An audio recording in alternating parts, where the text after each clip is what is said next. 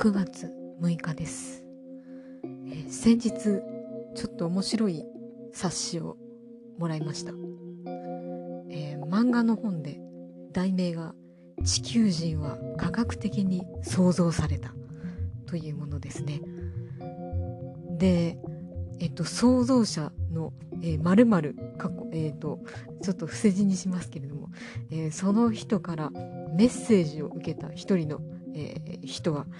いるという話が書かれていました。で、えー、その端末に書いてあるところを朗読します。えー、〇〇のメッセージを理解し賛同される方へ。ぜひトランスミッションを受けることをお勧めいたします。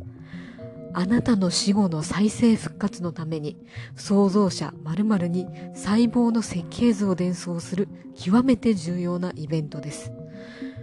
トランスミッションとは、創造者〇〇のコンピューターに各個人の細胞設計図、DNA 配列を伝送し、性を通じて〇〇を私たちの創造者と認めるイベントです。年に4回開催されます。このトランスミッションは地球人は科学的に創造された。またはこの漫画を読み、〇〇を私たちの創造者、三角を最後の預言者として認め、